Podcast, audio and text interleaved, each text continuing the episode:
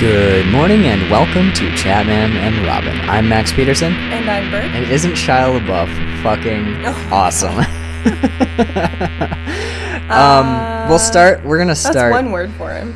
I went on. I did something I don't usually do these days and haven't done since like the end of 2016. I went on Facebook and Twitter for about an hour this morning before I'd had my coffee, before I'd had my breakfast.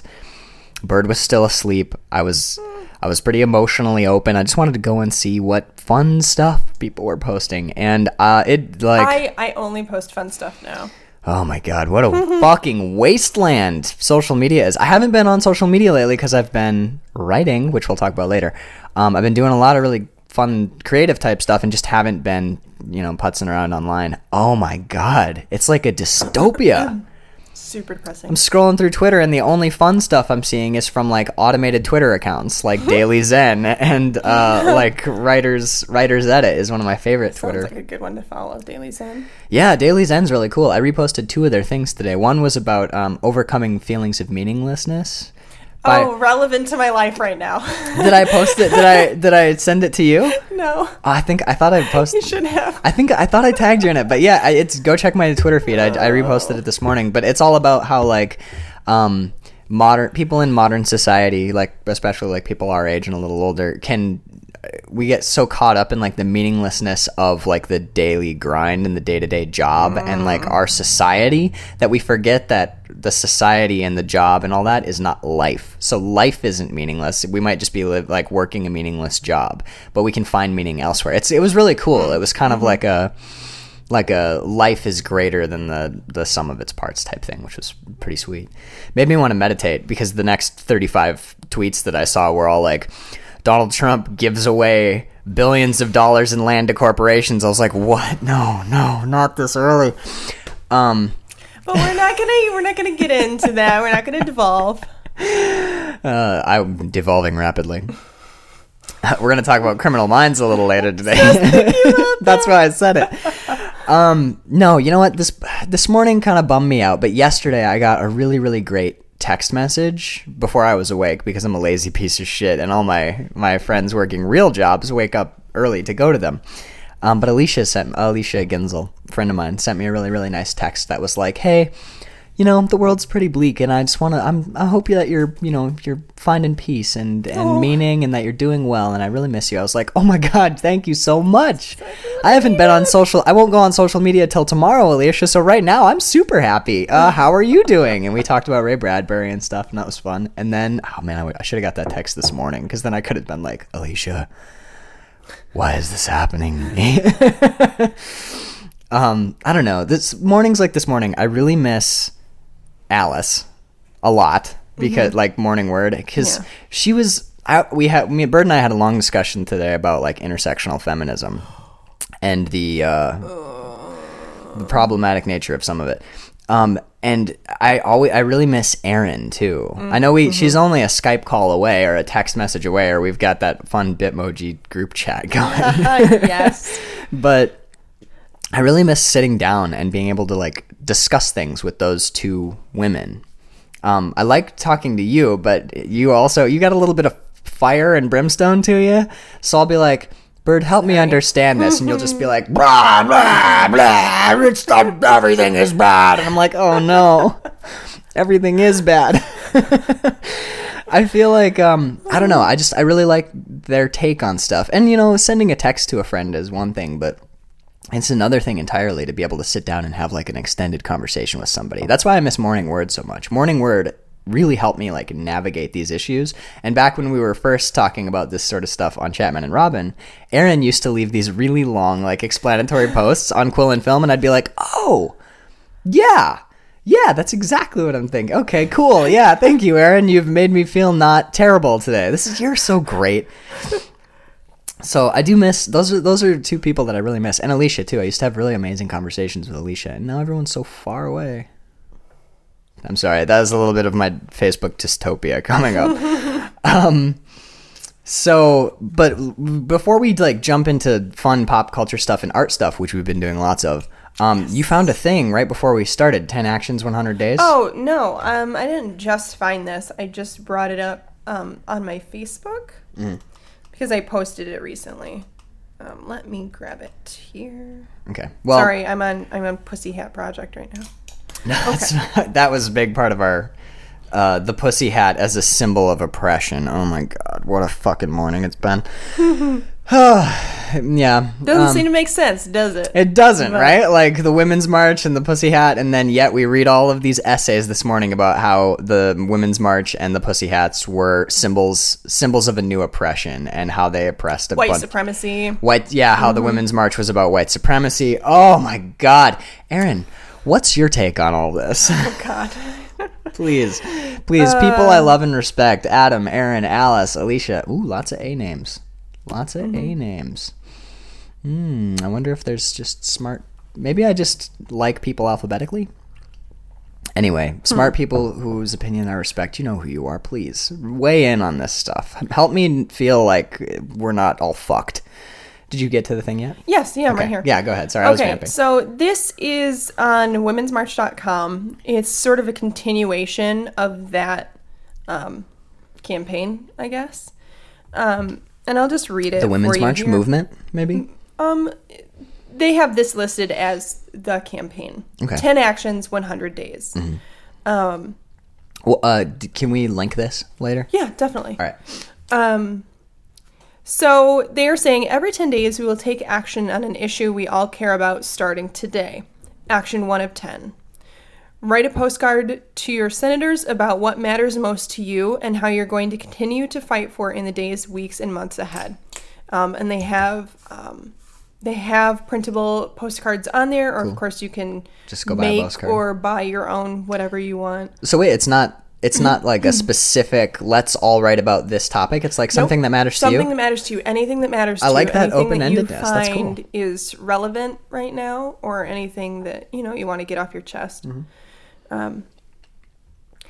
So it says, step 1 is get your cards. Step 2, make them your own. Write down your thoughts, pour your heart out on any issue that you care about. Postcard's kind of small for that.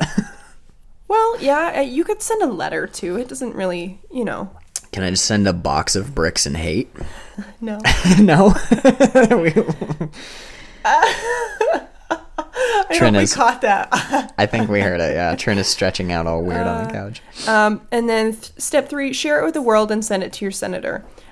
Use the hashtag #WhyIMarch. I was just about to ask if there was a hashtag. And then send it to your senators. Mm-hmm. So people can go to this website and it'll kind of... So they can stay abreast of the actions. Yeah, every 10 days there will be a new action that you can take part in. I don't know if I want to do this, Bert. I don't want to support white supremacy. Fuck. No, this does sound... You could write all about how you don't want to support white supremacy in your postcard. Could I punch a white supremacist? Yeah. I'm okay with it. You know what? I know we've been reading all morning. We've been reading lots every day. I'm going to leave it in this time. For all of you at home, every week... There's a point in the podcast that I cut out where we put Trinity in her crate. It's usually at like the 8-minute mark because she's just like, oh, mom and dad are talking into weird things that might hurt them. I need to come over and climb into their laps. I think it's just that we're not paying attention to her. So I'm leaving it in this week. Yeah, but I was reading lots of articles. Boy, I'm not going on Twitter for like 5 days after this. I got a Twitter cleanse. But it's... No, go ahead. It's actually not surprising to me that you are... I'm sort of taking a break from it. I took a break immediately after the election. I just couldn't fucking deal with it. A friend of mine on Facebook that I went to high school with, she is taking a break too. I think it's really hard for a lot of people right now to be experiencing all of this negativity and hatred right now. Yeah. So... I've been thinking about it too, just not going on Facebook for like 4 years. We talked to a friend of mine, Craig, the other day, and he basically he's not that tuned into media anyway, but he just went full blackout on election night, like 3 or 4 in the morning. He said he's like he deleted all his accounts and he doesn't really watch TV, so he's just going full blackout for 4 years. And he's going to check back in at that point. And I was like... See if we're up in smoke yet? Yeah, part of me was like, how can you do this? How can you detach yourself from society? On the other hand, I was like, bravo, sir. Good for you. You're going to be so much happier than the rest of us. But yeah, I mean, I read lots of little, you know, The Guardian had a thing about it, and a lot of like individual blogs discussing the I can't remember his name, and it's good that his name's not in my head, but that the leader of the white supremacist group, the guy who did the big speech. Is he the leader of? He's a major like figurehead. Oh, okay. Did you see the video? I posted it to Facebook. I know. I watched the video of him getting punched, and he was saying, "I'm not a neo-Nazi. They actually really hate me." I'm talking about the video of the guy who it's that same guy. He's giving a speech about like white supremacy, and people in the crowd are throwing up the Nazi salute to him. It went viral disgusting. For a couple days. Yeah, it was fucked up, but that's the same guy, and he got punched in the face by a protester. And I read a quote by him that was saying the black race was a problem. Yeah. Oh yeah, like, he's a shitbag. Oh my god. This guy's an absolute piece of shit. And he got punched in the face, and I was amazed at how many people had a problem with it. Yeah, so I mean, okay, I understand. Violence is bad. We should peaceful protest. Be able to be adults and not punch people. We should have discussions. We should throw words, not fists. But I was reading these articles and these essays and these blogs about like condemning the guy who punched this neo-Nazi in the face, and maybe it's the Neanderthal man in me, maybe it's the lesser human or the ignorant guy, but I was like, I'd have punched him. I'd have punched him in the face. If I ever see this dude, I will definitely hit him. Like, I have zero issue with this man being punched in the face. You walk around, like, spreading this dictum of hate and stuff, and, like, you can stand and protest all you want. That's getting news, but, like, to land a blow? I know that there's all sorts of, like, weird nationalism that goes behind it and stuff, but people were posting pictures of Captain America punching this dude. I'm okay with that. It was the old cover where Captain America punched Adolf Hitler. He was punching Adolf Hitler out on the cover of a comic. And, you know, they made a bunch of these pictures, and people were like, oh, this isn't funny. This is something we should be talking about. And I was like, fuck you, dude. That's awesome. Like, we're literally able to punch a symbol of hate in the face with this guy. I hope he gets... never mind. Hope he gets punched every single day. I hope he gets punched in the face every single day. Like, honest to God, like, you can't stand for stuff like that. Like, okay... I hope his mom punches him in the face. I think that there are things that are, like, titanic and colossal evils, and one of them is, like, okay, there's... Alice posted a video right before we started recording, which was... it's a College Humor video called Diet Racism. It's a soda for, like, racist light, where you're not, like, overtly racist, but you say, like, mild racist things. This dude is literally up here, like, condemning a whole race. Like, if someone were to punch Pol Pot in the face, right? Or literally go, like, back in history, if someone had punched Hitler in the face, would we be getting essays that are like, oh, yeah, you know, I mean, Hitler did, he killed...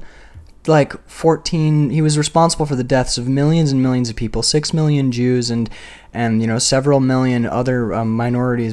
But what we should have done is told him that what he was doing was wrong. No, like you would have been like, yeah, someone fucking landed one on Hitler.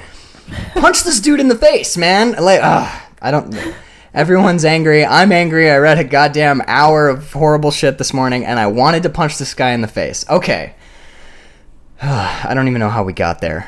I don't even want to get off it. I want to just play the clip of him getting punched in the face over and over again. Mm-hmm. Yeah. I think what I like most about that video is the end where they zoom back in on him and he's walked away and he's like holding his face like, oh, I got hit. I need to call my mom and she needs to, you know, get me a little ice pack and tell me I'm smart.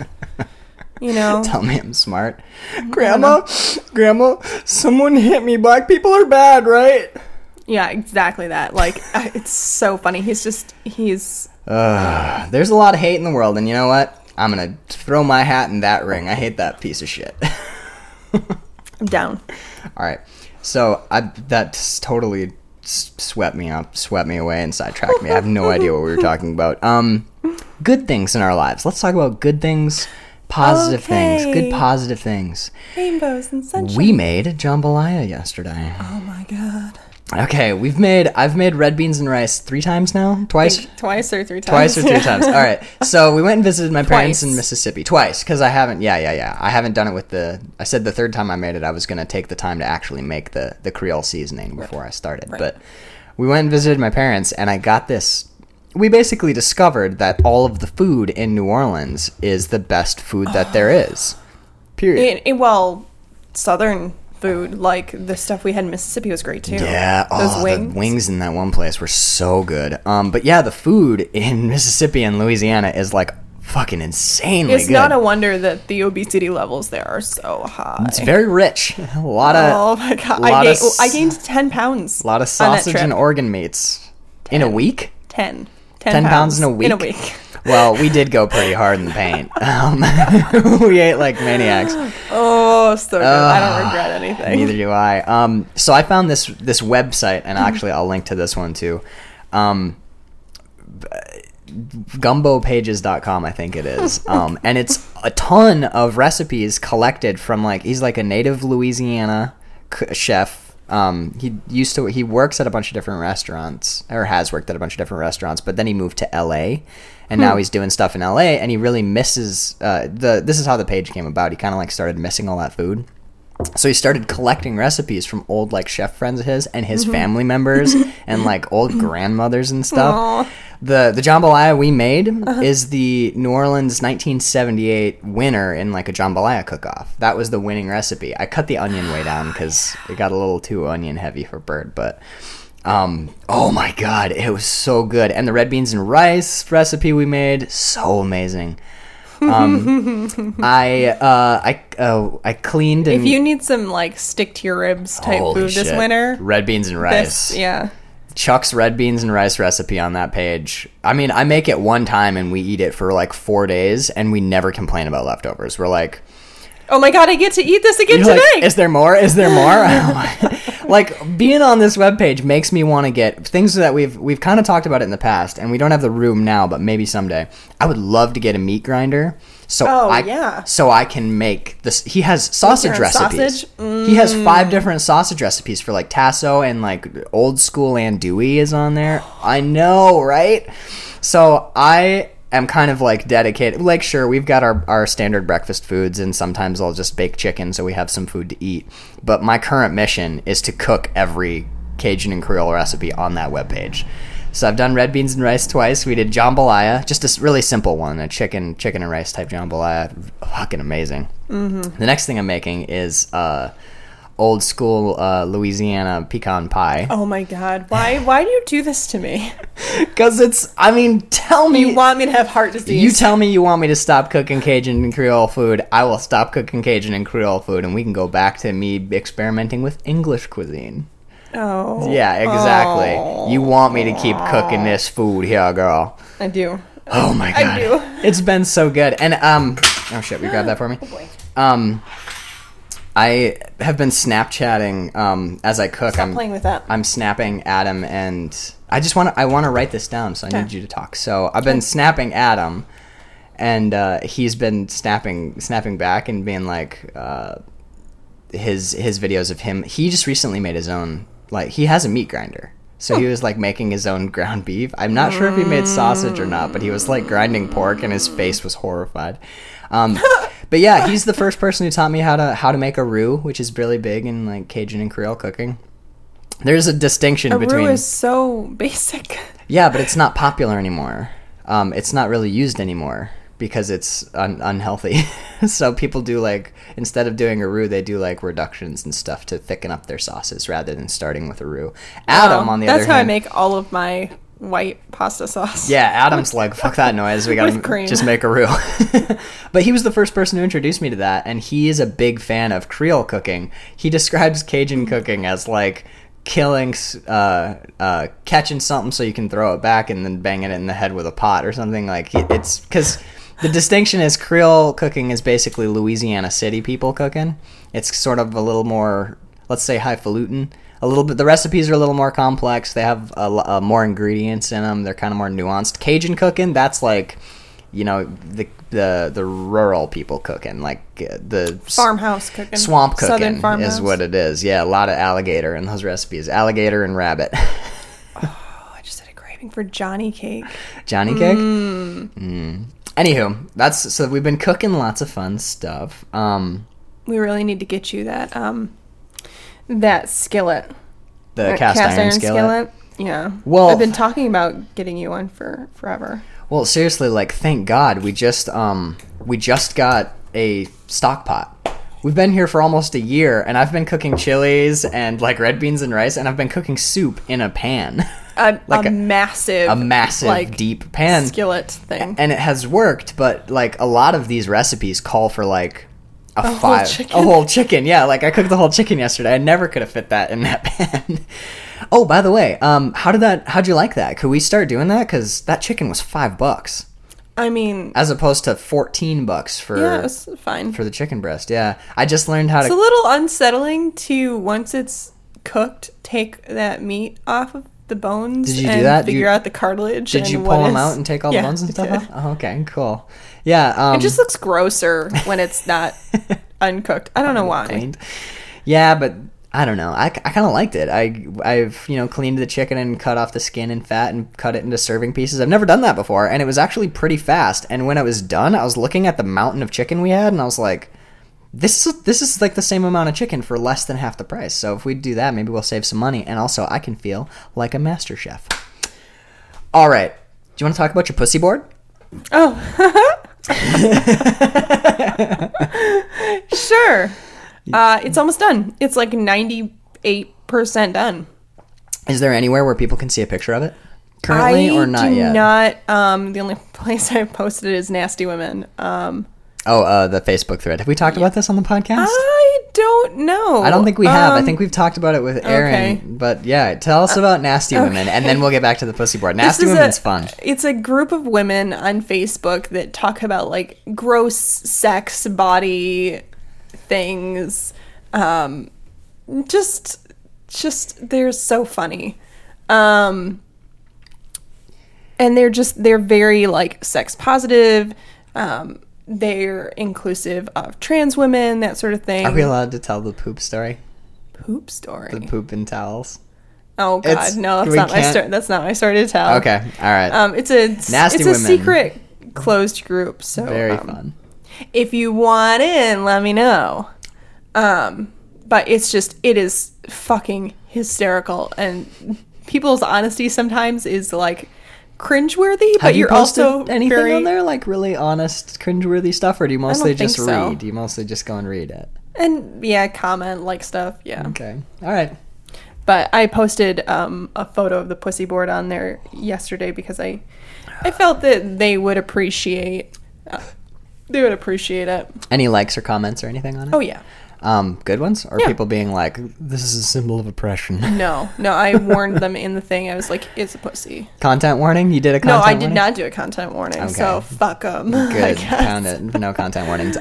We were talking about this yesterday because you had a really productive art day yesterday and like knocked out a huge, I know. It felt good, right? Yes. Yeah. Get on it, girl. Keep after it. I was really stressed about not getting this done. Keep after it. Keep that momentum going. I think, what did you do? We, every day, we try and ask each other, what did you do to further your career today?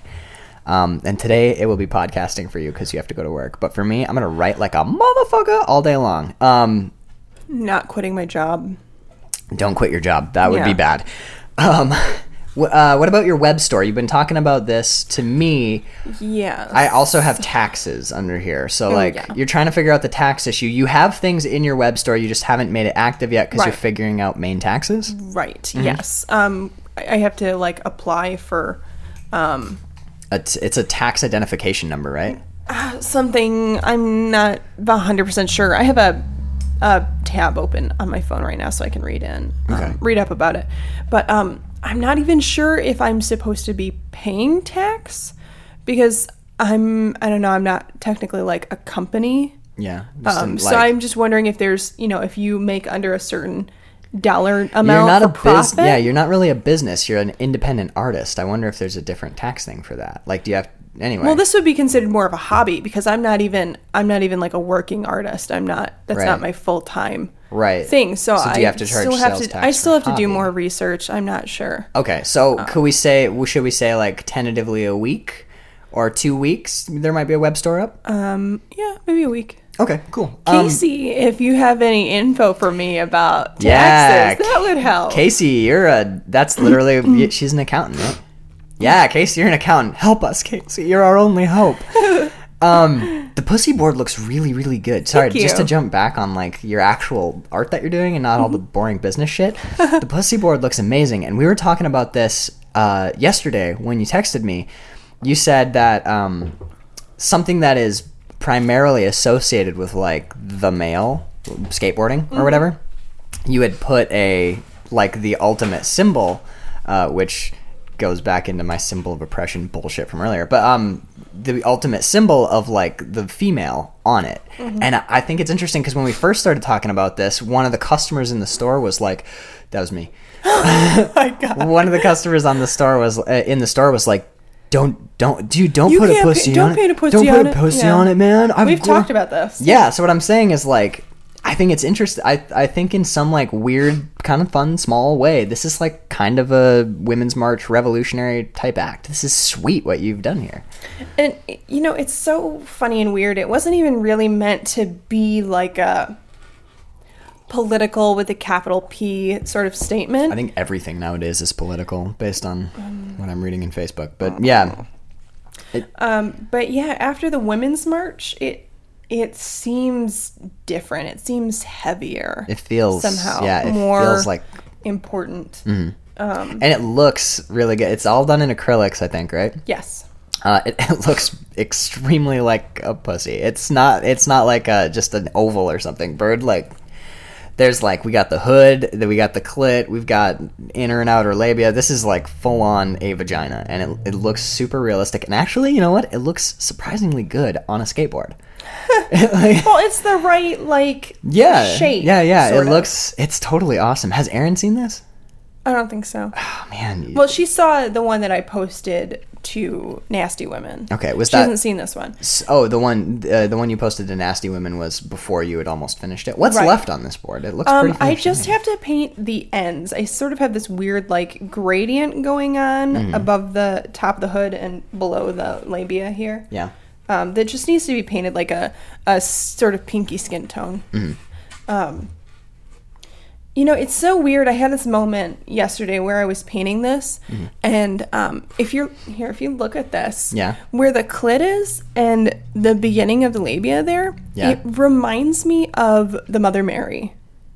Am I totally bonkers? Like her with her long, like draping head covering, like it just, bam, slapped me in the face all of a sudden. I kind of see this. I just cleaned a chicken yesterday, so it reminds me of like a wishbone. Oh, great. It reminds me of a wishbone. Well, that is how the clit works. It is sort of like wishbone shaped. Yeah, the nerve endings that go down here, right? Way, yeah. Mm-hmm. I know this. I've read this. I want to know how to please women. But yeah, I was saying that the, like down near the bottom, I think it's interesting that the actual like, opening is where the trucks and wheels would go, so that would be covered if you put wheels on the board, but of course it's a piece of art, it's not meant to be skateboarded on, although that would be so cool if someone skateboarded on this.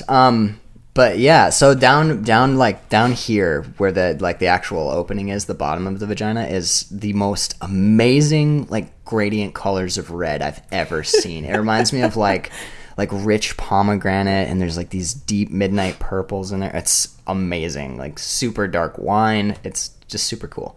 I'm really excited to see it when it's totally done, and I cannot wait for the show and for you and all of the people that I'm going to drag to it to get kicked out of there. It's going to be amazing. Do you think we'll get booted out of the show? We'll have to see.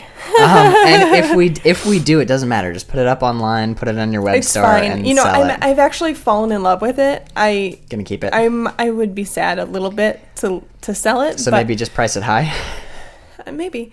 Okay. So, I had a thought about the pussy board and its potential future owner. And I kind of want to run this by people. I was looking at this thing, and as I've been doing it, femininity, or I guess my own femaleness has always been sort of, I guess, a struggle for me to accept, because I've never really felt female. And we've talked about this in previous podcasts about how I feel more neutral. Mentally, and I just happen to have a female body, and it's been a very long process of learning to accept it. Mm-hmm. Doing this piece has almost been sort of like a love letter to the vagina. Mm-hmm.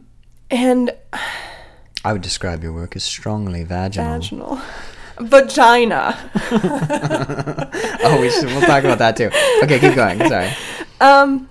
And I was thinking, as I was working on it yesterday, I don't know if a man would really understand and appreciate it as much as a woman would. So would you not sell this to a dude? That is what I've been thinking. Because I feel like most guys would be like, oh, dude, sick of vagina, you know, sexy or subversive or whatever a man would think about it. But I feel like a woman would have a different understanding and respect for it than a man would. So would it be shitty of me to be like, I'm sorry, only a woman can buy this board? I was just thinking, you know, who would probably like it? Lauren. She saw it on Nasty Women. Yeah. She actually, she's doing really awesome Flash right now. Mm-hmm. And one of them is this just absolutely gorgeous sort of abstract ornamental vagina. And I was like, oh my God, that's beautiful. I need this. Finish the tattoo you have before you get this one. Okay, aside from the pussy board, what's next? Yeah, I saw you did a blog post. I don't know if you like pushed it or pimped it at all, but I read your blog post the other day about how I posted it to Facebook. How your New Year's resolution is struggling slightly, sucking ass, doing not great. But so what's next for you? Do you have more like big paintings and big projects, that sort of thing? No, my only other like project is the graphic novel. Okay. And I honestly think you rushed me into working on pages a little faster than I'm really comfortable with. So I think I need to step back and I need to work on some fundamental type things. Okay. I really don't feel comfortable diving into the graphic novel without a solid character design for all of the main characters. I really need to work on things like perspective. Yeah. Because that's something I have not touched at all since school, and that was even just very rudimentary sort of explanations of the different types of perspective drawing. Okay. So just looking at my script, I was like nauseous. I was just feeling super unprepared for it. So I think I need to step back and I need to kind of reassess my skills and just do some sketching and things like that. I was listening to a really awesome podcast yesterday by Youngman Brown. He does a podcast called Your Creative Push. And I think we've talked about that on this podcast before. Yeah. But is it on iTunes? Yes. Yeah. Yep. Your Creative Push. It is excellent. 5 stars, seriously. If you're a creative person, I would suggest this to you very highly. He was talking about in the episode that I just have hit.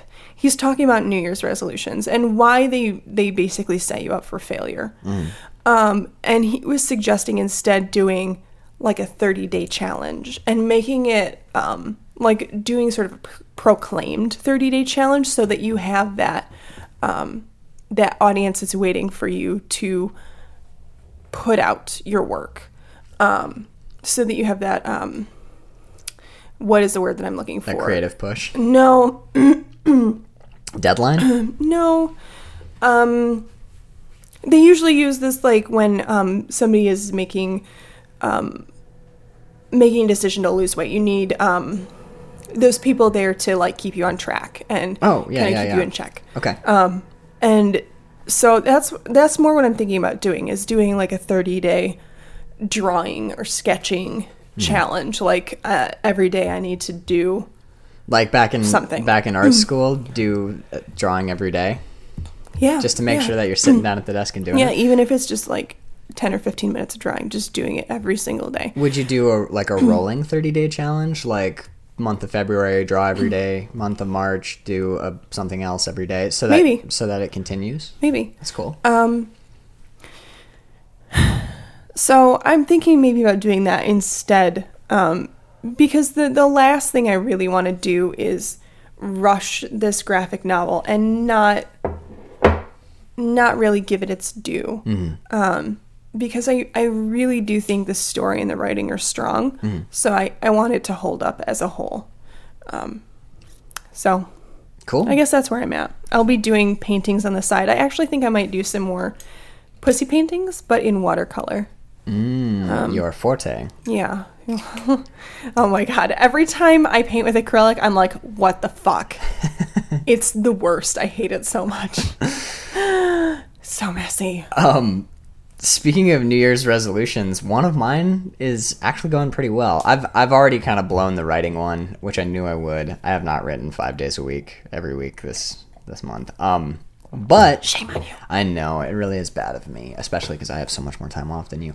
I'm sure there's other creative people who have this problem, but I don't write because, well, I'm going to write, but I got to do the dishes first. And then, you know what? It'd be nice if the bed was made and the floor was swept. And then I got to Swiffer the floor because I always miss a little bit of dog hair. And at that point, I got to take the dog for a walk.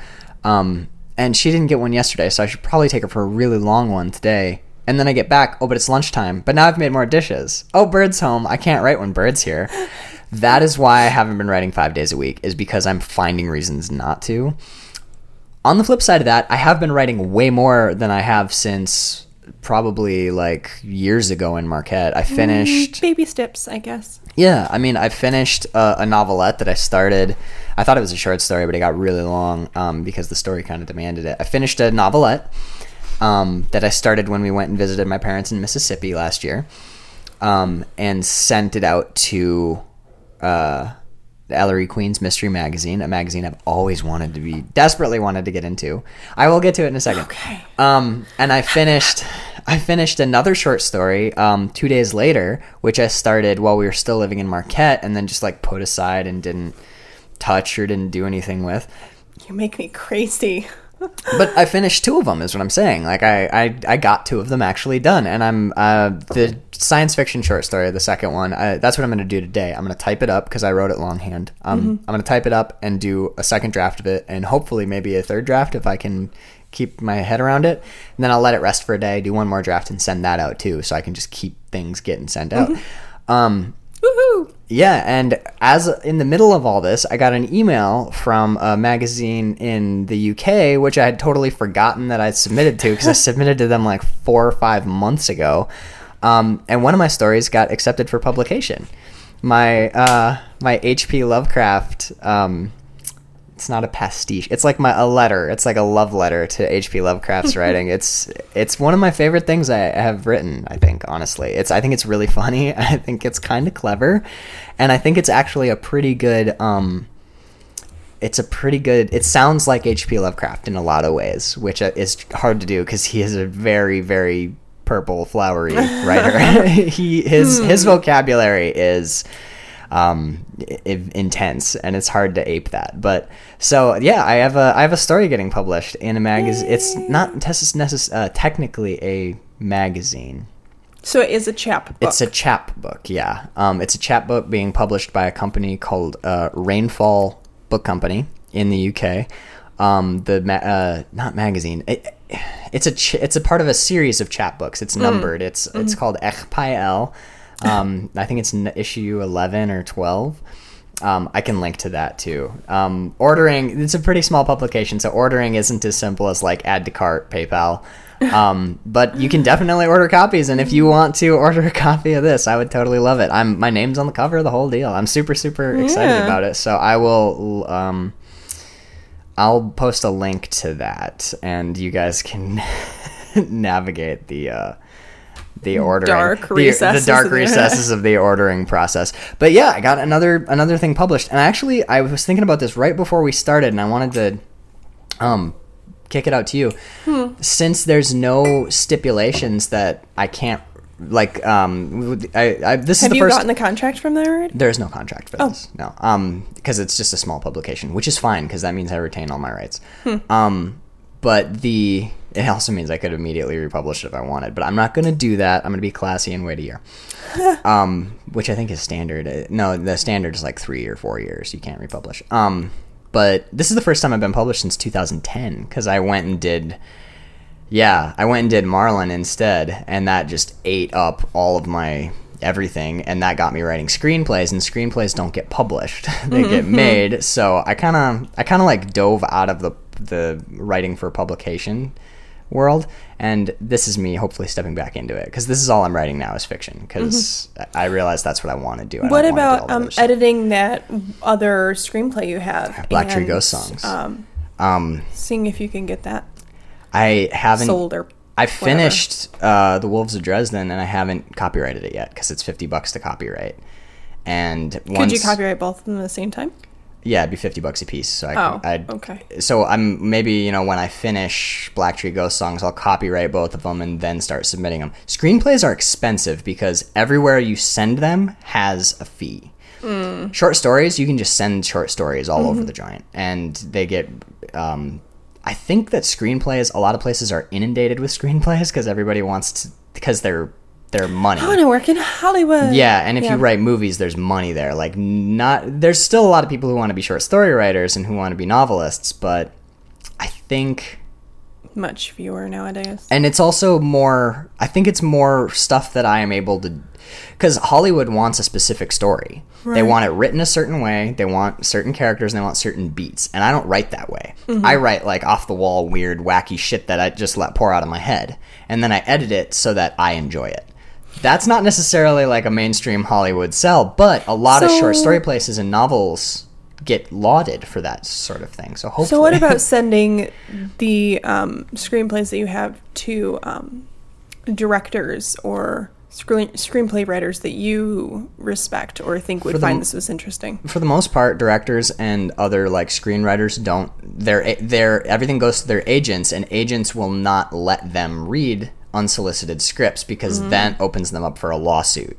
If they get a similar idea, or if they are currently working on a movie that has similar elements, that screenwriter can be like, well, he read my script and stole all my shit, and my screenplay is copyrighted, and get a huge settlement. So the agents shield people. Yeah, that's why if you send stuff to Neil Gaiman or Stephen King or whatever, they won't. Their agents don't let them read it, because that opens them up for lawsuits if they write something similar.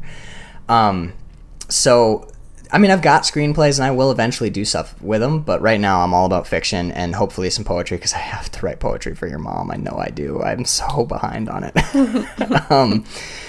But yeah, so I got a short story published. I finished two others.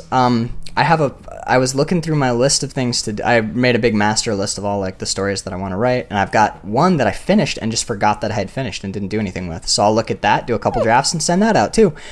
So I'm doing pretty good. And then my goal for this year is to pick a day. I'm thinking March, and I'm going to write short stories and work on short form stuff until then, and then I'm going to dust off the novel, the half finished novel or three quarters finished novel, whatever it ends up being, and really, really focus in on that and get that done. And then Kickflip should be in March. Maybe as well. Send that out. Kickflip is in March. Yeah, that show.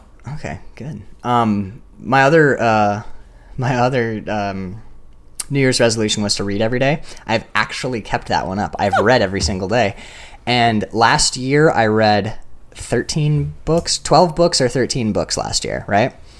This January, I've read 4 novels so far. Just reading 1 hour every day. I've read a quarter, 4, 8, 12. I've read a third of the books that I read last year in 3 weeks, and it's fucking awesome. I just finished The Martian Chronicles by Ray Bradbury. Very, very fun. I recommend it. Not my favorite Ray Bradbury. My favorite Ray Bradbury is Something Wicked This Way Comes, followed by Dandelion Wine, which...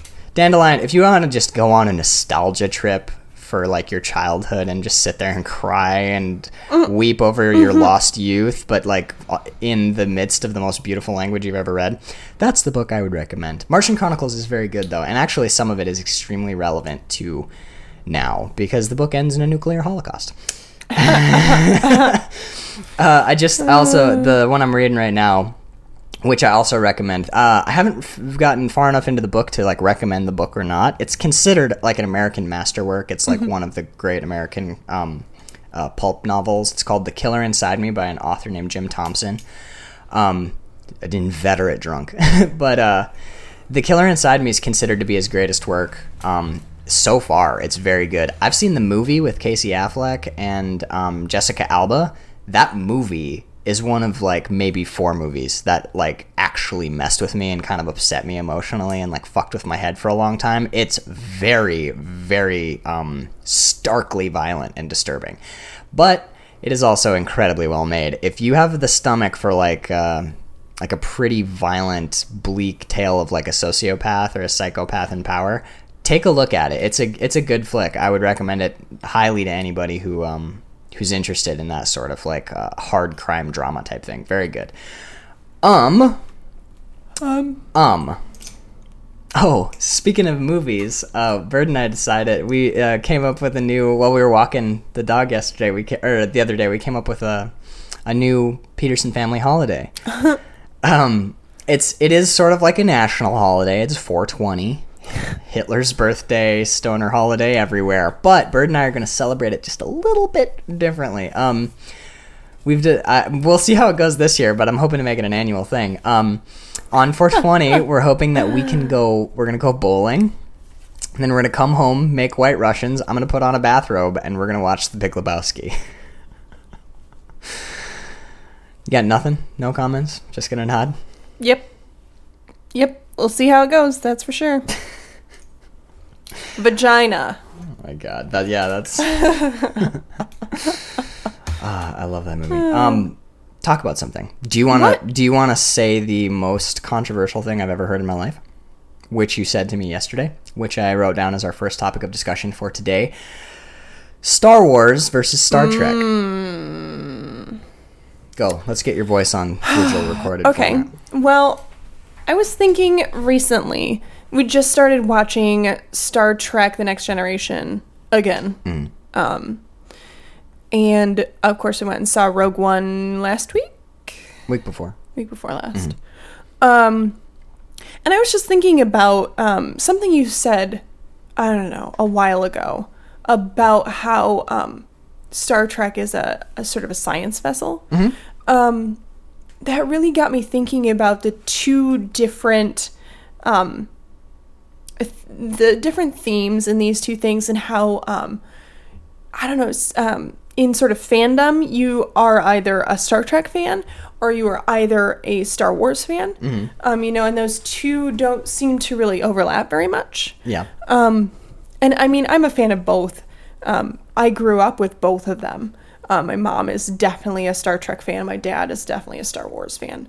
And I was thinking about the different themes in there and how really Star Wars is a war movie. It goes into other things, and it's about a battle struggle against an evil empire and the soldiers in that conflict. I will say Star Wars has taken on enormous new connotations as like now that I'm an adult, and especially in our like current political climate, watching those movies is a totally different experience now, because you're like, oh, that. And you know what's really sad is it's not the other. It's not the Nazi party. It's like watching those movies, you're like, oh, the rebels are the U.S. liberal U.S. citizens, and look, the empire is our own government. That really is. Oh god, that's fucking hard. It's hard to watch those movies a little bit. That's why Rogue One got me so much. Growing up, you're more caught up in the smaller stories that happen within Star Wars. You know, the love stories, the friendships, that sort of thing. You don't really think of the big overarching. They are in the middle of a war, right? That spans the galaxy. Yeah, they blow up a whole fucking planet in that movie. Episode 8 or whatever, they destroy several planets. Their Death Star destroys like multiple planets, right? It blows up like a ton of planets in one star system. It like takes out a shitload. Anyway, yeah, go ahead. Anyway, and then you contrast that with Star Trek, which is. The very first thing you hear is that they're on a voyage across the galaxy to learn. It's a knowledge seeking mission, a science mission, I guess sort of like socio-political type mission as well. I mean, that strikes me as so cool. And you don't really think about that when you are a kid growing up with Star Trek. You see all the little relationships and that sort of thing. Captain Kirk banging hot alien babes, and Jean-Luc Picard talking about plays and classical movement pieces you have not read or heard and yet. And drinking Earl Grey hot. And really, when I think about it, that appeals to me so much more because I really love learning about nature and science and that sort of thing, cultures. One thing, and you know what? Bird said that she likes Star Trek more than Star Wars, and I was at first like, what? Blasphemy! Because I grew up primarily with Star Wars, I thought. And then, like, throughout the rest of the day, it kind of, like, nagged at me, and I thought about it. I watched Deep Space Nine, The Next Generation, Voyager, and the original series on VHS tapes from Blockbuster with my dad. And I think I saw every movie that came out post-1994 up to present. Mm-hmm. I didn't see the newest Star Trek one. I haven't seen it either. I didn't have much interest in it, honestly. I had interest in it. Well, it has January Jones in it. I think she's probably the worst actress to ever walk the face of the planet. Adam, feel free to comment. And also... it just the fact that they like had motorcycles, like a motorcycle chase in the trailer, and a Beastie Boys song. I was like, oh, they're turning Star Trek into an action movie. This is kind of isn't what I care about or want to watch.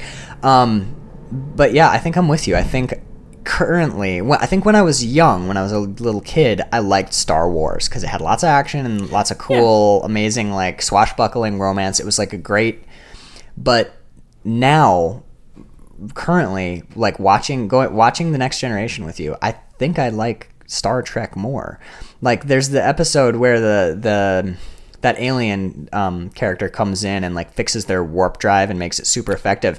And they fly out of the universe. They fly to the end of the universe into this weird world. Into another universe where there's, like thought, like, the universe doesn't follow any, like, rules of physics and, like, thought. That's all about, like, things that happen in your mind. And the first thing they do is they're not like, quick, blast all of these creatures, let's shoot with phasers anything we don't understand. The first thing they say is like, wait, Captain, before we go home, let's do some experiments, let's gather data, no one's ever been here before, let's learn about all this shit, this is amazing, let's do. And when I saw that, I was like, yes, Star Trek is awesome. Like, I don't know, my dad liked it because when he was young, he wanted to be a marine biologist, and his goal in life was to go and work on a ship with Jacques Cousteau. This was one of, like, two major dreams of his. The other one was he wanted to live in a moon base, and then he wanted to go and live on the first colony on Mars. Like, Dad wanted to explore outer space. But if he couldn't do that, he wanted, you know, if that wasn't viable, which it ended up not being viable, he wanted to explore the ocean because it was basically space on Earth. And that he really instilled that spirit in me as a young kid, like that curiosity and wonder with, like, nature and the unknown and wanting to explore and learn rather than conquer. Yes. So watching Star Trek now and watching, like, their interactions with, like, alien species, where their first thought isn't like, oh, this is the other, we have to kill this, or this is the other. Even when those aliens are, like, hostile and aggressive and shitty and they don't understand each other's cultures, what's the prime directive? You know, like, if you're visiting an alien world, you follow their cultures and you'd, like, display understanding, and you learn you learn all you can about, like, developing species and alien beings and stuff. Just that, what an amazing show with such an incredible message. Like, if only this really encapsulates my, I guess, my dreams for humanity. I mean, they found peace. They found a way to moderate themselves. That is one of my favorite parts about Star Trek is when it's one of the episodes where they run up against Q, which I hate that character, but they run up against Q and it's when they go to that pleasure planet where the only penalty for any crime is death, and they say, did you not execute criminals? And he goes, no, not anymore. and they talk about like rehabilitation, and they talk about like empathy and understanding, and they talk about how they've evolved past basically past war and past like social injustice, and they've come to this place of understanding, and they seem to have done it because the whole premise of the show is exploration and knowledge. They knowledge seem to have, seeking. Yeah, they seem to have come to it from like a place of like elevated intellect. Oh, god damn it, I love this show. I want to when we're done with this, if we have time for an episode, we should watch one. Just go ahead, sorry. No, I was just gonna say, like, and I also love how even within the show itself, it's progressive. How in the very first Star Wars, Star Trek, they included females in the primary cast, women of color. Uhura. And she actually was at first being considered for Spock's position. So that would have made her a very high-ranking person within the show. And at that time, that would have been very, very progressive. Well, that's what I like about Captain Janeway.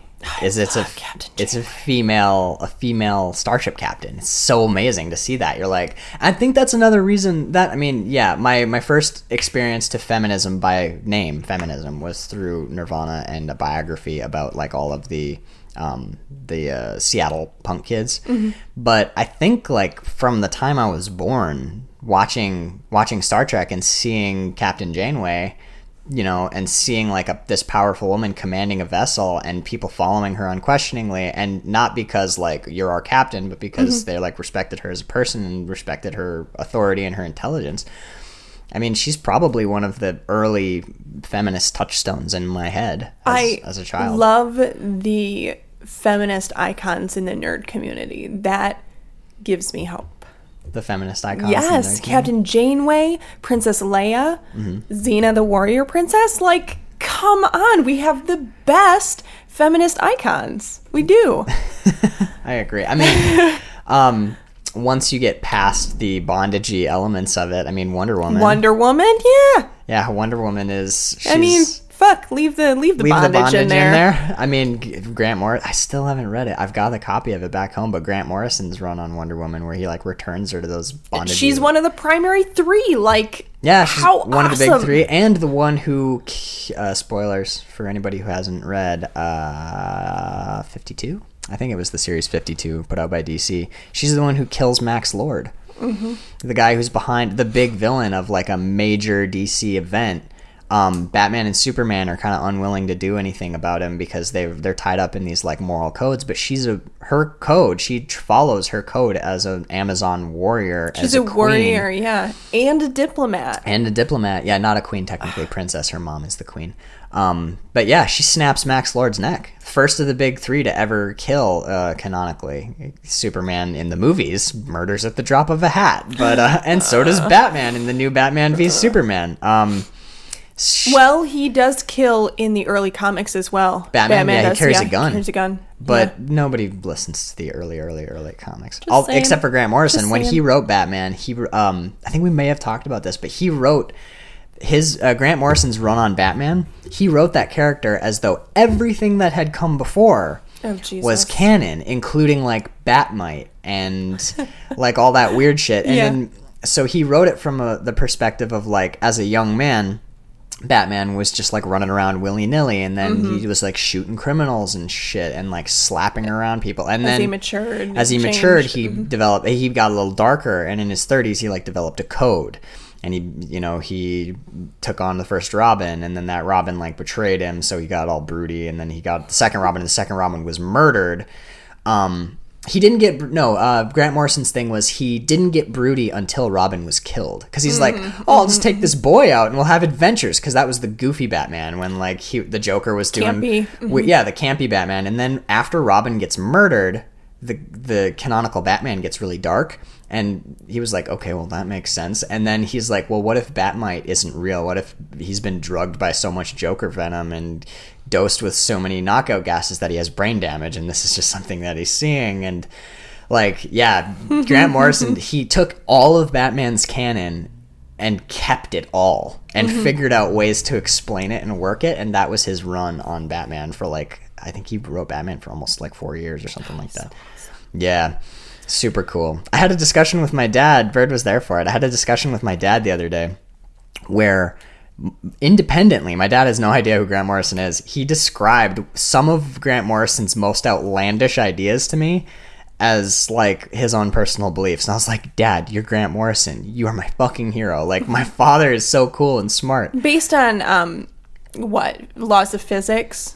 We were talking about dimensions, about the different dimensions, like how time is technically the fourth dimension, and whereas we can see like the other three, we can see in those dimensions, length, width, height, we can observe them. We can't observe time except through like machines, like we can watch the clock hands tick, we can watch signs of aging. And Dad basically was like, you know, the way I've always thought of it is if you could turn around and see time, you would see yourself, you know, a millisecond before, a millisecond before, a millisecond before, and you'd see like this centipede, billion-armed, billion-eyed thing. It was almost word for word Grant Morrison's theory of time.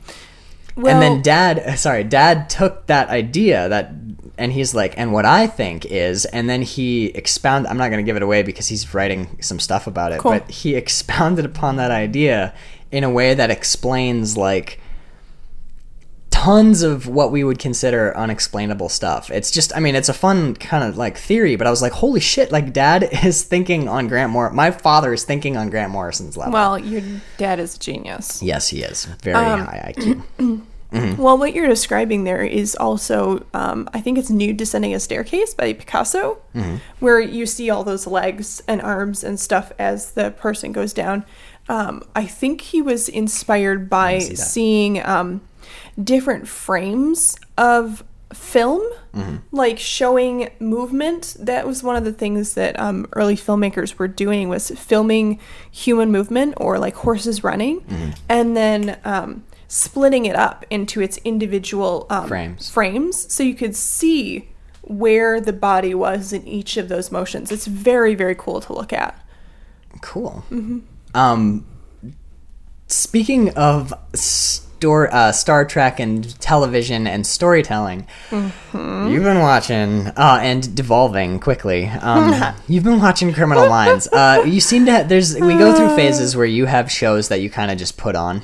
I think Supernatural was one where you just like binge whole seasons of it, and just because it's kind of fast and fluffy. NCIS is a big one. I just finished Longmire, by the way. I love Longmire, but we're not going to get into it. Criminal Minds, watching this show, coming in and watching Criminal Minds, storytelling has really changed since this show came on the air. These first seasons are in the 90s, right? I would guess, yeah. Writing, television writing in particular, watching these shows. Mid to late 90s. Yeah, like now we've seen... Maybe even early 2000s. I'd have to look it up. That's fine. It doesn't really matter because I'm not talking about necessarily the era, just like the show's been on for like 10 seasons, right? Okay, so like 10 seasons ago, I'm seeing that writing. And you commented on it last night, the episode you were watching, a female character was like, I have had quite a trying day. I need to go and lie down.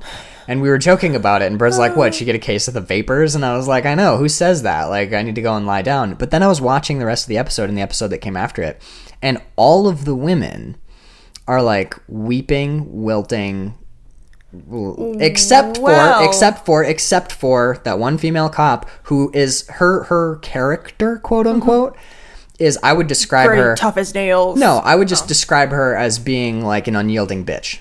Oh. Like the strong... I really liked her. No, but like that's how she's played. I admire her too, but I'm admiring her from a 2017 standpoint where I'm like, look, a strong female. But when you look at... You can tell that the screenwriters are writing her as like, she's a bitch. This character's a bitch. A lot of the male characters don't necessarily respond to her very well. And the other female cop responds to her horribly and is constantly attacking her. That what's her name? Elle Greenway. Elle Greenway, yeah. She just snapped and became a psychopathic murderer in the episode we just watched. Out of the fucking blue. Like, okay, she was wounded in the line of duty. She was shot, right? If you have a... Okay, so she was... Basically, she gets shot by a serial killer, and he dips his hand into her wound and paints in her blood. It's a pretty dark show. Like, Criminal Minds is kind of fucked up. But if you get a male... I was thinking about this. Nowadays, we would not get these types of archetypal writing because writers have been criticized for writing this way so long that they've changed. Mm-hmm. They don't write wilting women as much anymore. Mm-hmm. Now they write like nuanced females. But if you get a male character who gets shot, he just drinks hard for a while. Well, in that episode, she's shown drinking alone in her hotel room. That wasn't my point. My point is he drinks hard for a little while. He's a little bit tougher, a little bit bleaker, but he still does his job. Elle gets shot. She drinks, has flashbacks constantly, gets paranoid, and then basically just totally, she like gets way out of line. She blows an undercover operation. A man in that case might have had a flashback, but then he would have gotten in the car and got the job done. She like pulls a gun out and walks across the street and fucks the whole investigation. As a result of which, the serial rapist goes free. Then, they're like, I'll go home. We're going to, we just got to wait for him to, we've done our job. She goes to his, goes and tracks down the serial rapist and shoots him to death in an alley unarmed. And then makes it look then attacks her. Stages the crime scene, lies. Then there's a whole episode of her being like... weird 360 of her original character and just being shitty to all of her coworkers and it really came out of nowhere. It's like they were like, oh, you know what we need to do is inject some tension and then into this Elle character. They've basically written her out of the show. She quit her job. She's gone basically at this point. I mean, maybe she'll come back, who knows. I don't know. But yeah, like watching the male characters, these the guy characters, they've been through so much. They've seen some hard stuff. But they all do their job. Elle has one, it's bad, but she has like one major hard stuff that she's seen, and she goes off the fucking rails. So I don't know, watching Criminal Minds, I was like, I want to see how they write it. I know it's like daytime fluff television, and we need stock characters so we can access those emotions quickly and enjoy the story. But I want to see what 2016 Criminal Minds looks like, and if they're writing these people a little bit more realistically. What other TV have we been? I started watching Peaky Blinders, which was recommended to us like 100 million years ago by Alan and Aaron. It is awesome. My brother was the one who got me finally watching it. He's watching it and was like, "It's right up your alley, dude. We need to talk about it." And I was like, "Okay." Why does it take us so long to listen to people's recommendations? It's because we're Urcher. Well, it's because we're watching so much other stuff. Like, true. Okay, what are we watching right now? Buffy, Criminal Minds, I'm watching Peaky Blinders. We're watching Star Trek: The Next Generation. We're watching Futurama. Bob's Burgers. We finished Bob's Burgers. Oh, did we? We finished Archer. I haven't finished Dexter yet. Supernatural. Like, do you hear that list? That's why we're not watching people's new shit.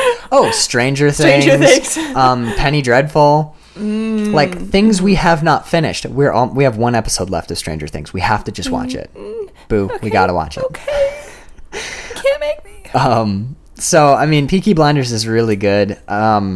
I was talking to one of my coworkers about Buffy yesterday. It's one of her favorite shows, and she's like, "How far are you?" I'm like, "I don't know, bird. We're watching so many other shows. We haven't really like put in our time on Buffy recently." But do we want to talk about? We sort of do like cycles. Yeah. Or watch something for a period and then go, let's go watch another something. American Horror Story. Oh, yeah. But we're stalled. So stalled. I don't really like the season we're on. We're on Carnival. I know. It's just not my thing. And also, the last episode we watched, like, super stressed depressing. You out. Yeah. Do we want to talk about this at all? Or should we save that for another episode? I mean, I guess, if you want to. Nah, I mean, we're doing pretty good. We got like an hour. We got like an hour 10. So okay. Is there anything else on this list you want to talk about, or are we good? Well, did we talk about this? All caps, giant star. I don't know what this means. What it is, on the bottom it was movies. And what I was thinking is, we've been watching so much television, so many TV shows, long form or short form, that I have really not, I was thinking about it, I have not seen a full movie outside of the theater. Yeah, I mean, we watched Rogue One, we watched Doctor Strange, and those were both in theaters. We tried to watch, we saw Moonrise Kingdom, which you didn't like. We tried to watch I Melt With You, which I liked, but we only made it like... The thing about movies is I'm noticing we make it about one episode's worth of a TV show into it, and then we turn it off and never get back to it. We've watched like 4 half movies, but haven't sat down and watched a full film. I was kind of wondering why that was, and I realized, not like 3 days ago, and I've been kind of thinking about it, I actually kind of miss watching movies. Like a self-contained, big, like spectacle, high budget, like genius cinematographer type thing. You don't miss movies at all? You're looking at me like, you fucking stupid idiot. If I liked your choice of movies. Well, you don't like... I was gonna say you don't like any movies. Mean. But, like, I don't know. I tried to show you Fantasia the other day, and we haven't even finished it. I loved Fantasia. You wanted to go to bed because you had I was sick. You had the fucking stomach flu and were like gonna die. So yeah, but that's what I mean though. Is like we'll watch really good movies and then just be like, let's go to bed and just turn them off. I don't know. I was thinking we should resolve to watch one film a week, like a movie film, because that feels less like sitting and vegging. A movie film. Well, you know what I mean. It feels like less like filmy. Hey, you want to lay down and watch 3.5 episodes of Star Trek: The Next Generation, which is a great show. But it feels like hey, let's sit down and watch a movie. There's something about a movie that is inherently different. It doesn't feel like you're throwing popcorn or jambalaya into your face and just like burning through half hour or hour long whatevers. You're sitting down to watch a thing. I don't know. I kind of miss that feeling, and I like watching movies with you. I'm a movie type of dude. And what movie are you proposing? Movies. I have no proposals. Oh, okay. I just want to watch more movies. That's all I'm asking. Okay. All right. That's all I've got. Do you have anything else? I don't think so. All right, then I've wrote them all down because I keep fucking up the plugs at the end. So you can find Bird. If you want to follow us. Bird's doing lots of visual art. I'll post about the writing type stuff I'm doing. I blog a lot. That's not true. I blog occasionally. I blog even less. I'm doing music type stuff, which as soon as it gets mastered, I'll put it up. I do. There are a lot of new music demos and experiments and stuff go up on the website. But I'm really bad about talking about them and pimping them and stuff because I'm in a creative mode. I'm not in like a social media mode. But if you want to follow, the one that we use most is Instagram. Bird is the.artist.bird on Instagram. I am actual Max P. We're both on Facebook. Bird is Bird Peterson. I'm Maxwell Peterson. Bird has once again abandoned her Twitter. Basically, I'm on Twitter. I just don't fucking get it. I post a lot of stuff to Twitter from Instagram. I like to repost lots of stuff. I don't like do the little tweets because I don't see the point right now. I'm sure someday I will learn to use Twitter properly, but I'm at Max J Peterson on Twitter. We both have our own websites. The one where this podcast and not any other podcasts actually used to be 3. Now it's just 1, where this podcast is hosted, and all my music stuff and all my writing stuff and my blog is at quillandfilmproductions.com. And Bird, all of her awesome visual art, and hopefully soon a web store and pictures of the pussy board, and also cool blogs about art and shit like that. There's some informational. I really liked blogs. your one on gouache and on some of the artists that you like. I like those two posts a lot. Is theartistbird.com. All right, so that's it for this week. We missed last week, but and we're gonna be late on this one. Yay! No, it's Wednesday today, right? Yeah, we're supposed to go up at 6 a.m. Oh, that's fine. As long as I get it up on Wednesday, I'm happy. We're recording this day of, which is never a good thing to do when you got yourself a weekly podcast. Well, we have Sunday off together, so. We do. We got Sunday off, so next week we will be on time. Scout's honor, fingers crossed. I promise, I swear. And we love you all. All right, so that's it for Chatman and Robin this week. I'm Max Peterson. And I'm Bird. Holy podcast, Chatman.